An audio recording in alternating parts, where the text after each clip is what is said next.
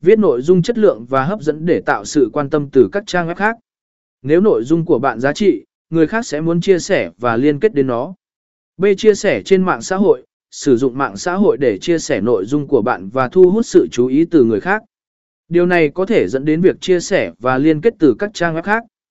C. Xây dựng mối quan hệ, kết nối với các blogger và chuyên gia trong ngành của bạn để xây dựng mối quan hệ và có cơ hội hợp tác trao đổi liên kết. D. Sử dụng gật bộ tỉnh, viết bài viết cho